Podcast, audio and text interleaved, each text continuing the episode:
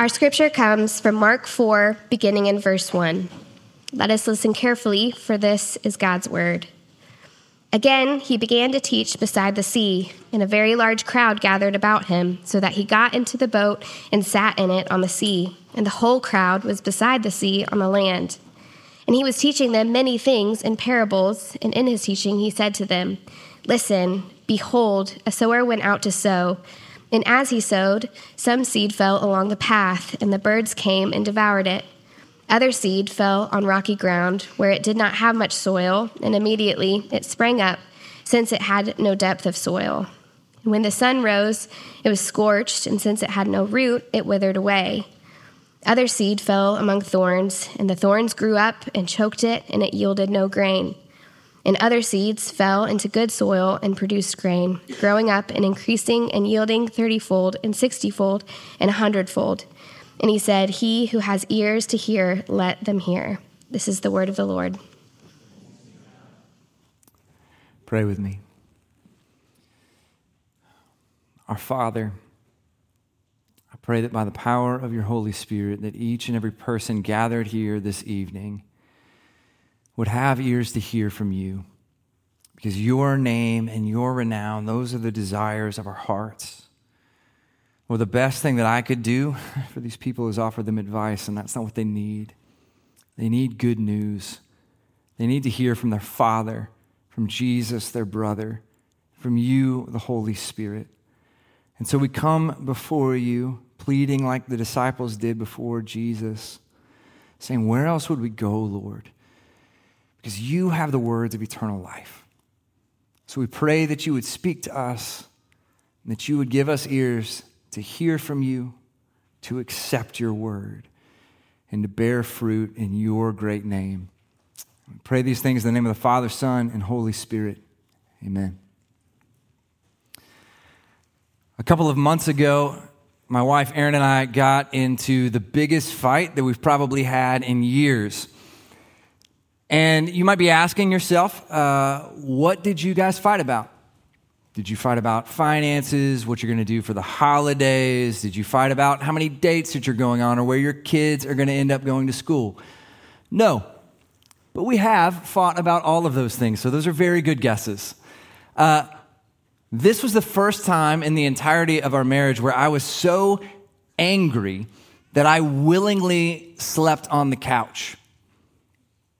You know what we fought about? Taylor Swift. More specifically, we fought about what Taylor Swift's greatest talent is. Isn't this ridiculous?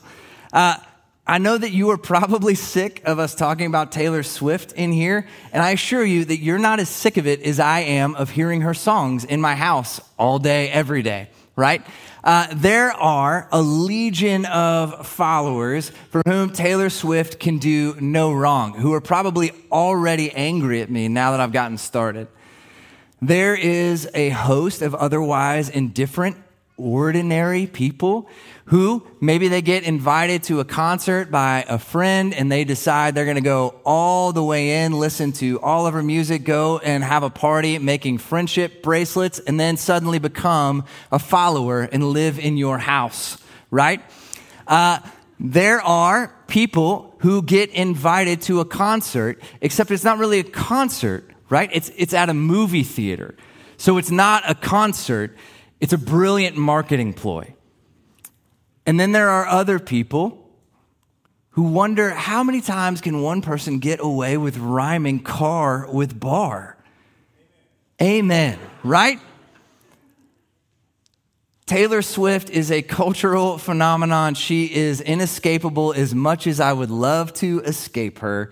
She has more cultural clout than she has probably ever had, and she is at the height of her popularity. And what's interesting is there are millions upon me, millions of people who are hearing the same songs, who are maybe watching the same interviews, but are having drastically different reactions to Taylor and her music. I'm going to draw you back in in case you're already angry at me. At this point in the Gospel of Mark, Jesus is at the absolute height of his popularity. As we heard last week, the crowds, they are pressing in against him that they might crush him. Everywhere Jesus goes, he is surrounded. His popularity and his influence are unbelievable.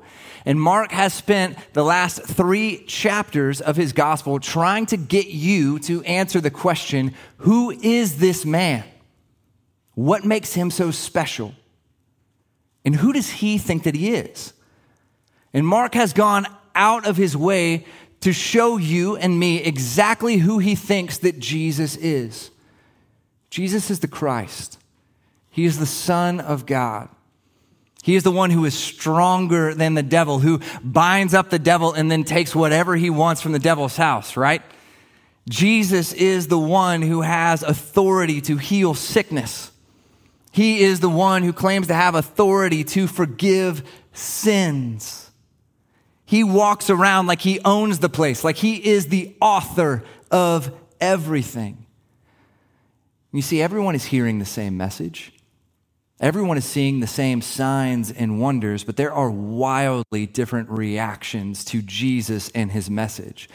The crowd show up and maybe they are there to see a spectacle, something that they've never seen before. Or maybe they want something from Jesus. The demons, they cry out in fear. His family, as we heard last week, they think that he has lost his mind. The Herodians and the Pharisees, they have begun already to plot to destroy him. The tax collectors, the prostitutes, the sinners, they feel seen and understood and loved. And the disciples, they've left everything to follow him. And how do we account for all of these different reactions to Jesus and his message? Well, Jesus climbs into a boat and he tells a great crowd a series of parables, beginning with this one, which is known as the parable of the sower or the parable of the soils. Now, parables, they are, they are stories designed to stir your imagination, to invite you to see what God is doing from a different perspective. And Jesus often used parables to make very bold, explicit truth claims about himself, his message, and his mission. Namely, that the kingdom of God was at hand and that he himself had arrived as its king. But that's not the only purpose of the parables. Look with me for a moment at Mark four, beginning in verse ten, as Jesus quotes from Isaiah six. And Jesus, when he was alone, those around him with the twelve asked him about the parables. And he said to them, "To you has been given the secret of the kingdom of God. But for those outside, everything is in parables, so that they may indeed see but not perceive, and may indeed hear but not understand, lest they should turn and be forgiven." In other words, when Jesus gets alone with his disciples, did you catch this? He tells them that he is being confusing and unclear on purpose. He is practicing, in other words, the worst possible evangelism tactics. He makes himself impossible to understand to the crowds, and he only explains himself to this small select group. Because the purpose of the parables is not merely to explain Jesus, the king, and the arrival of his kingdom, but the parables are meant to reveal and conceal. They are meant to warn as well as encourage. Thankfully for me, Jesus makes my job a lot easier this afternoon because he reveals the meaning of this particular parable to his disciples beginning in verse thirteen. Let's read together. And he said to them, "Do you not understand this parable? How then will you understand all the parables? The sower sows the word.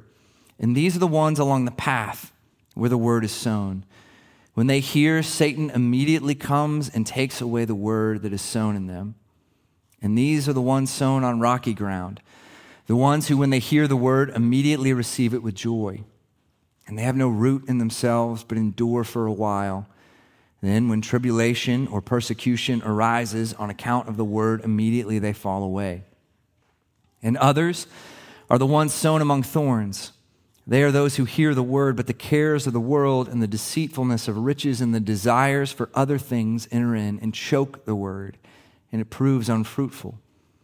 But those that were sown on the good soil are the ones who hear the word and accept it and bear fruit, thirty-fold and sixty-fold and a hundredfold. See, Jesus uses these soils as an explanation not only of what is happening, people's various responses right now to Jesus and his message, but also to explain what will happen, both in Jesus' lifetime and throughout history, wherever this word is sown. And what is this word? This word is the same secret of the kingdom that Jesus describes in verse eleven. This is the proclamation of the good news of the gospel, that Jesus, the promised Christ, the Son of the living God, the true King over everything, the author of all that is, has arrived on the scene. And while his arrival might have been easy to overlook, his kingdom will one day conquer the entire globe and transform absolutely everything and heal every ounce of brokenness everywhere. And this is key. The secret of the kingdom, it's not some puzzle that we're supposed to figure out. No, what Jesus is saying is that it is something that is hidden, that is now being revealed. But it is only being revealed and understood by those whose soil is ready to receive this good news. In Jesus' parable, there's one soil in which there is no growth at all. That one's pretty easy to understand, so we're not going to spend a ton of time on it. But these next two soils ought to give us pause, because there is temporary growth. And in the fourth and final soil, there is flourishing. And what's the difference between these four soils? Well, it's not the sower. The sower is exactly the same. It's not the seed either. The seed has the same life-giving power in itself. No, the only difference in the growth and the endurance of these plants is the soil in which they are planted. Jesus tells us that it has to do with the condition of these soils, or to put it in his words, the condition of our ears. So he who has ears to hear, let him hear. I want to acknowledge that uh, for a lot of you here tonight, this passage may be pretty familiar. I mean, I, I really... If I'm being honest, I was a little disappointed when I got assigned to preach it, right? I mean, Jesus explains it already. What am I supposed to do up here? But Jesus offers a very clear warning alongside his encouragement. That's what this parable is doing. And so I want to beg you to listen, not because I have words of eloquent wisdom to give to you, but because everything hangs in the balance for you, whether or not you understand what Jesus is saying here. Jesus is warning his hearers that there are a number of people who receive the word of God, who seem like their lives are changed, who may show up in Bible study or join a church or be baptized, who may even serve or give, but who don't actually know Jesus at all. And Jesus is also encouraging his hearers that though they may struggle with doubt or sin, that they are in his perfect hands, that he who began a good work in them will be faithful to bring it to completion. So he who has ears to hear, let him hear. May we all be those who hear tonight. Look with me back at verse fourteen. Jesus describing those sown along the path, he says, the sower sows the word, and these are the ones along the path where the word is sown. When they hear, Satan immediately comes and takes away the word that is sown in them. If you remember back in Mark chapter one, when John the Baptist arrived on the scene, we're told that he is baptizing in the wilderness and proclaiming a baptism of repentance for the forgiveness of sins. And then after John gets arrested, Jesus begins his ministry in earnest, and he proclaims the good news of the gospel, saying, the time is fulfilled and the kingdom of God is at hand. Repent and believe in the gospel. In Mark chapter two, the paralytic, he gets lowered through the roof at Jesus' feet. And do you remember what Jesus says? The first thing that he says is, son, your sins are forgiven. Much to the horror of the Pharisees and the scribes who think that he's blaspheming. And in response, a few verses later, Jesus says, those who are well have no need of a physician, but those who are sick. I came not to call the righteous, but sinners. You see, in Jesus' parable at this moment, the religious leaders are the ones along the path. They don't have ears to hear. Why? Because they have reduced the law of God to something that they think that they can keep. Because they don't think that they are sick and in need of a physician. They don't realize that they are sinners and that their sins need to be forgiven. Instead, they think that they are righteous and there are those other people over there. Those people are the sinners. They don't recognize their need for God. And if you are here this evening and you feel like your assurance before God rests on your moral record, that you've done more good than bad, or if you look around and you say, I know that I'm not perfect, but I know that I'm at least better than those people, be warned. Jesus is saying, your heart is hard, but that's not the end of the story. If that is you tonight, he is inviting you in, and his arms are open wide. Take heart, not that your sins are not great, but that your Savior is greater still. Amen? And if you are one of those who have been praying for somebody with a hard heart for a very long time, don't lose heart either. If the Lord your God can overcome the hardness of a heart like the Apostle Paul's, what is your heart or mine or your friends or your family members? There's this great story told about George Mueller that he prayed for two of his friends for fifty years that they would come to faith. And you know what happened? He died. But at his funeral, one of those men trusted in Christ. And a couple weeks later, led the second friend. Who knows what the Lord might do? One of my favorite parts in this parable is how absurdly generous and almost reckless this sower seems, right?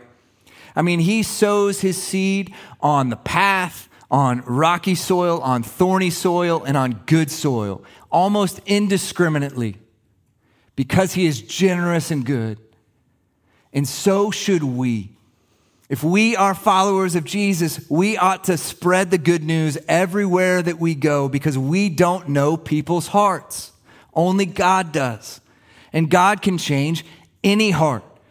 So let us share and share and share and pray and pray and pray and not lose heart because we don't know the end of the story.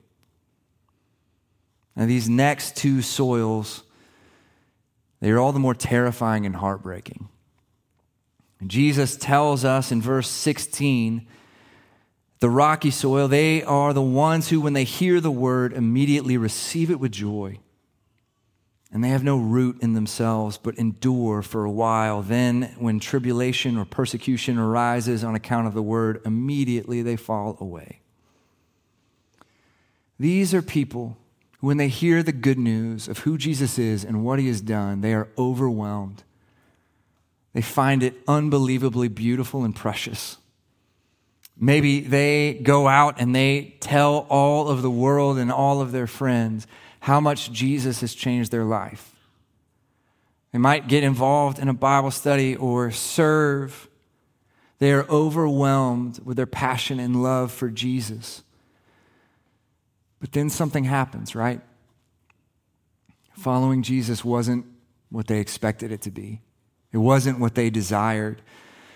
suffering comes into their life or persecution, and they begin to recognize that following Jesus entails picking up a cross that they really didn't want to pick up. And maybe they begin to wonder, is this really worth it? Is this what following Jesus is about? Because this doesn't feel like the peace that I was promised or the joy that I was promised. And they begin to wonder, is this worth it? Or is Jesus even there? Until all at once, or slowly but surely, they walk away. They had not truly counted the cost. They fell away because they had no root. They thought, and they looked like, they had listened to the word and accepted the word of the kingdom and entered the kingdom of God. But in reality, what had happened? They wanted Jesus to come into their kingdoms. In the end, they saw Jesus not as a savior, but ultimately as a service provider. As long as Jesus gave them what they wanted, they had joy. But as soon as Jesus was not helping them meet their goals, they had it with them, which only shows that the things that they really worshiped, the things that they truly treasured, were the things that they would have lost in following Jesus. Their trust had never truly been transferred from themselves to a Savior. They did not really want Jesus as a Savior. They wanted Jesus to alleviate their suffering. And as First John two nineteen says, they went out from us, but they were not of us. For if they had been of us, they would have continued with us. What the Apostle John is saying is that true followers of Jesus last to the end, and if they don't last to the end, then they were never true followers of Jesus. As one of my heroes, Frank Barker, used to put it, faith that fails before the finish was false from the first. And if you've been walking the Christian life for any length of time, the they isn't really an abstract idea for you, right? Any more than it is for me. My wife will tell you, tell you that this passage jacked me up this week. It jacked me up because I was overwhelmed by the faces and the names of that they. Of friends, of mentors, of people who had poured into me, family members, of people I had prayed and prayed and prayed for, and then I had rejoiced when it looked like God had done a miracle in their life, only to watch the prodigal son just leave again. This is heartbreaking. What do you do with that? Praise God. Just like those with a hard heart, we don't know what the end of the story is. We don't know the soil of people's hearts, but we know the one who can take hearts of stone and turn them into hearts of flesh. So let us not lose heart and let us not lose hope, but pray and pray and pray that prodigals may again come home. Now, this third soil is all the more subtle, which makes it all the more dangerous. Jesus says in Mark four, beginning in eighteen, and others are the ones sown among thorns. They are those who hear the word, but the cares of the world and the deceitfulness of riches and the desires for other things enter in and choke the word, and it proves unfruitful. This warning in particular is a warning for those of you, me, who would show up to church on a Sunday. Maybe you know the moment that Jesus changed your life. Maybe you've got it written down when you were baptized. Maybe you give. Maybe you serve. Because what Jesus is saying here is that unlike those sown among rocky soil who know that they have walked away, those among thorns, they stick around. I mean, Jesus offers these horrifying words at the end of the Sermon on the Mount. In Matthew seven, he says, I, I tell you truly, on the last day, There will be many who will say to me, Lord, Lord, do we not prophesy in your name? Did we not cast out demons in your name? Did we not do mighty works in your name? And you know what Jesus says to them? He doesn't say, you guys were doing great for a little while and then you kind of fell off. Or man, you almost had it, but then you fell off the wagon. He says, depart from me, you workers of lawlessness. I never knew you. You never really had a relationship with me. You never really understood who I am and what I came to do.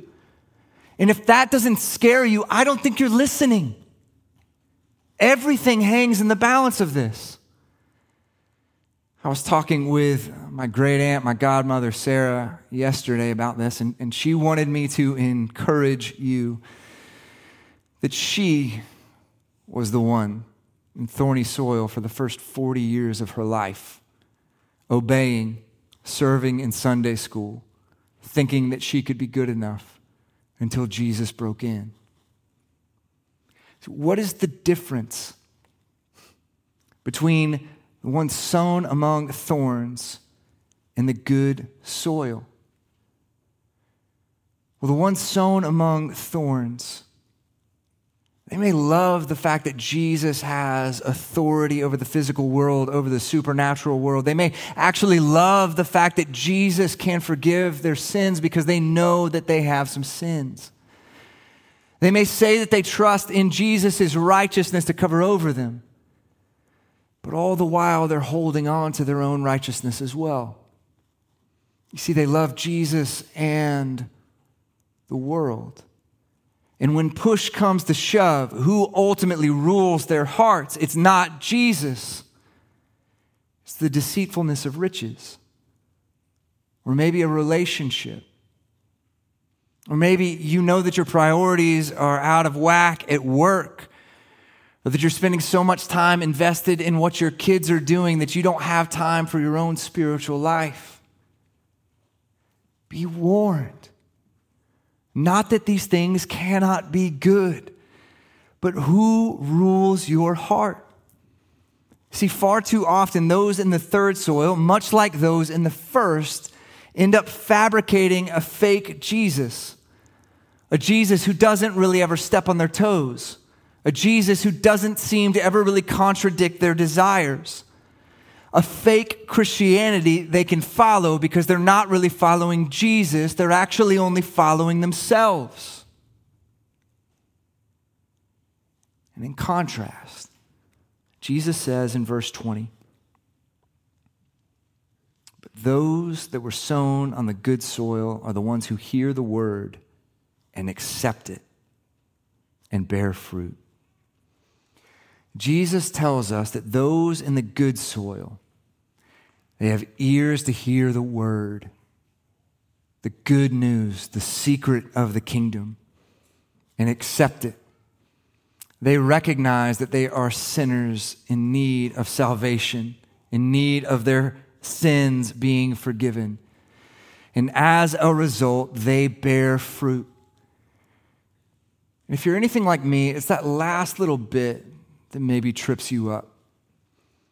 I mean, there is so much junk and hypocrisy in my life, right? There is so much sin that still remains. How do I know if I'm bearing fruit in keeping with repentance? This morning, I was not ready to preach, if I'm being totally honest. It was like seven forty, and I realized I had not edited the last three pages. I had a T-shirt on. I hadn't gotten a microphone. You don't care about any of this. Anyway, I'm starting to pray like, Lord, I don't even know what I'm going to say. But I pray that whatever I say would be honoring and glorifying to you. And it was like I heard this voice in the back of my head saying, is that what you think you want? Is that it? Or are you just fooling yourself? Because what I think you really want is for all of those people out there to tell you what great of a job you did and how much it seems like you really know and love Jesus. And it struck me in my heart. And then I started praying and I said, Lord, I don't know. right? I know there's conflicting desires in my heart, but I want to want to honor and glorify you. So will you please answer that prayer? You see, the real question between good soil and thorny soil or rocky soil is, is Jesus precious to you? Is he beautiful to you, or is he merely useful? In your heart of hearts, when push comes to shove, if Jesus says, it will cost you X to follow me, do you say, I consider all things a loss compared to the surpassing worth of knowing Christ Jesus my Lord? I know it's not going to be easy. I know it's going to be hard. I know that I may not always be satisfied. I may, I, I know I may walk around like the Israelites through the desert complaining, but in my heart of hearts, Lord, I know that you are worth it. God, what I want to want to say is that I would rather be a doorkeeper in the house of my God than to dwell in tents of wickedness.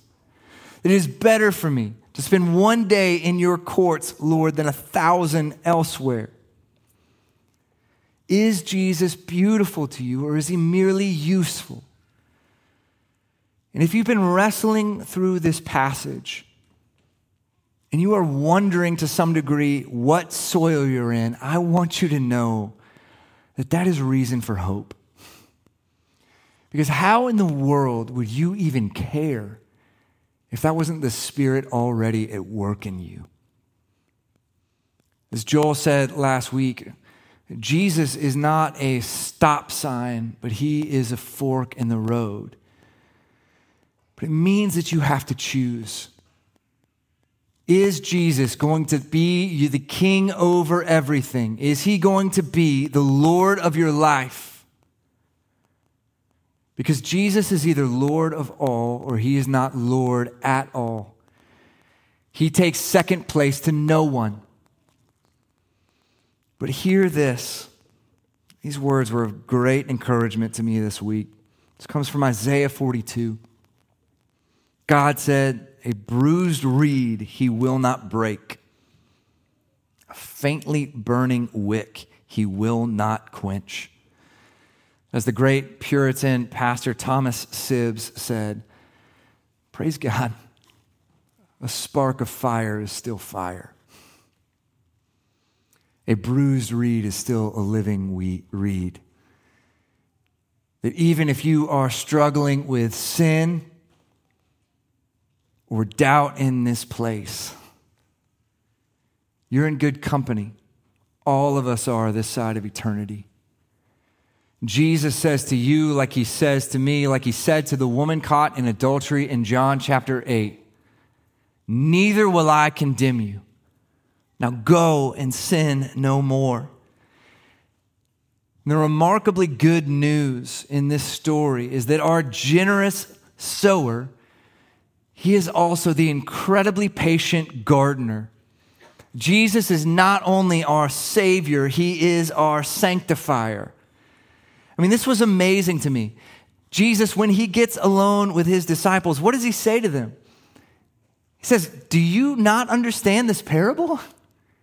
How then will you understand all of these parables?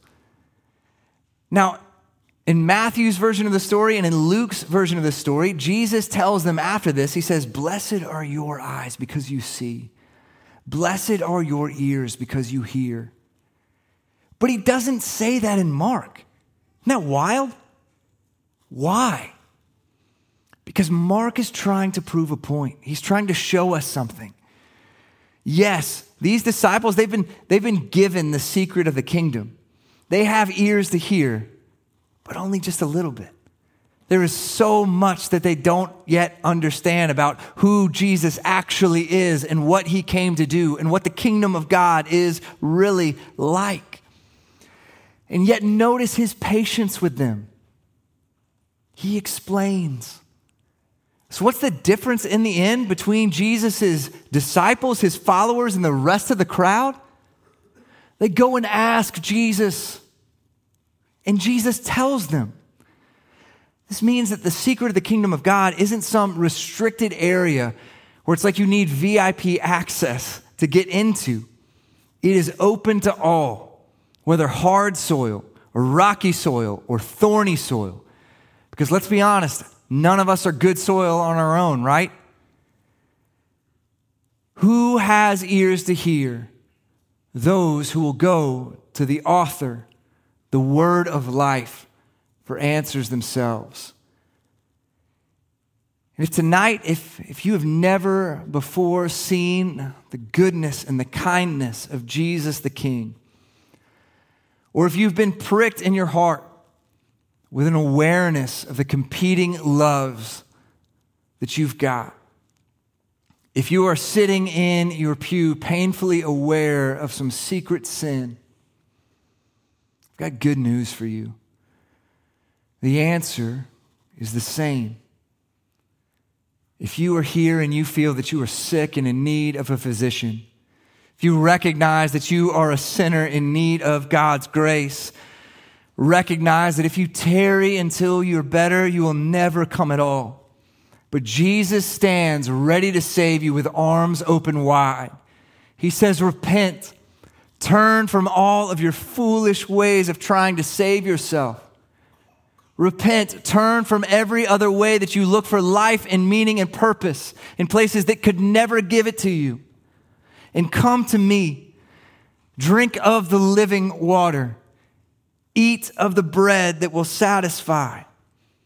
Arise and go to Jesus. For as Richard Sibbes says once again, he requires no more than he gives, but he gives what he requires and accepts what he gives. Hear and accept the good news. Jesus, your King, has done everything for you. And he welcomes you into his kingdom with arms stretched wide. Believe the good news of the gospel, the secret of the kingdom. Because the ultimate secret of the kingdom was that Jesus the King, unlike anything that anyone expected, was not headed to a throne, but was headed to a cross. That his body might be broken for you. That his blood might be shed for you. That by his blood he might purchase men and women from every tribe, tongue, language, and nation. So that if you and I would merely repent and believe what he has done, you could hear his tender words to you, son, daughter, your sins are forgiven. I, the King, welcome you into my kingdom. And as that truth, as that unimaginable truth makes its way into your heart, your root will go down deeper and deeper. And then we can remember and rejoice that it's not the soil's job to remove the rocks, right? A soil can't pick out its own thorns, right?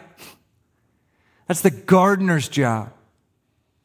And nothing would bring your Father, Jesus, your brother, and the Holy Spirit more pleasure than you asking him to do just that. And he who began a good work in you will be faithful to bring it to completion. He will tend to you with such patience and kindness.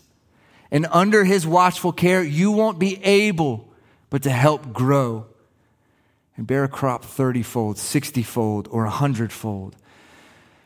But you won't grow all at once. You won't grow in ways that you can measure day by day, but like a child growing up. Or better yet, like the very kingdom of God.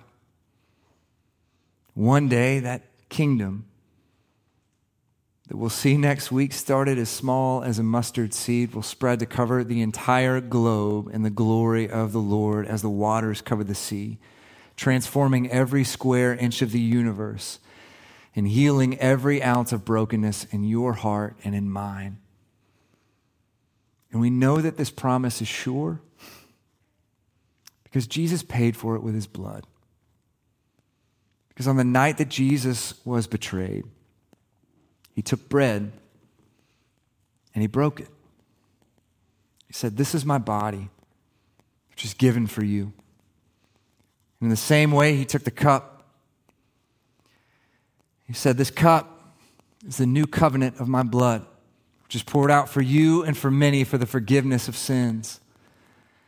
The Apostle Paul would later tell us that as often as we eat of this bread and drink from this cup, who proclaim the Lord's death until he comes again, and he will surely come again. Now, this table is open to every single one of us who cry out, God, have mercy on me, a sinner, who recognize that we have no righteousness of our own that we can offer before God. But if we look in faith to what Jesus has done, God marks our account paid in full. And this table is a great leveling field, right? Because it's not the beautiful who are in while the ugly are out, the powerful who are in while the weak are out. It is not those who are esteemed in the eyes of the world who are in, and those who are forgotten who are out. It is only those who have the humility to throw themselves at Jesus' feet and plead for mercy and find that he offers you love unimaginable. Here's how we're going to celebrate communion together tonight. You're going to come down these two center aisles, pinch off a piece of bread and dip it in the wine, and you'll hear these words. This is the body of Christ, which is given for you, and his blood, which is shed for you. The wine is non-alcoholic wine, and if you need gluten-free bread, those are available on these tables. But please pause so that you may hear those blessed words before you return to your seats. When you return to your seats, uh, going down these outer aisles, we'll start uh, with those in the balcony. Um, if you guys would make your way down to the west and then come down and then go back up the east, that would be great. Uh, and then we'll go from the back all the way up to the front. I'm going to pray for us. And then after I pray for us, um, Jess and Aria will come and lead us in a few more songs. And if our servers could come forward. Jesus, I pray for everyone in this room. They would hear uh, and believe the words that we are about to sing. Come, ye sinners, poor and needy, weak and wounded, sick and sore, Jesus ready stands to save you. If there is anyone here who does not know you, I pray that they would throw themselves upon your mercy and see you as beautiful because you are, Jesus. I pray for my brothers and sisters here whose priorities are all out of joint or who are troubled by some sin. I pray that they too would lay those things down at your feet, Jesus, that they would trust that their salvation doesn't rest in how strongly they can believe and how strong their faith is, but in the fact that your character never changes and that your work, Jesus, is finished, that you are great high priest. Jesus, you stand in heaven and our names are graven on your hands and written on your heart. And that is impossibly good news. We love you, Lord. We love you because you first loved us. We pray these things in the name of the Father, Son, and Holy Spirit.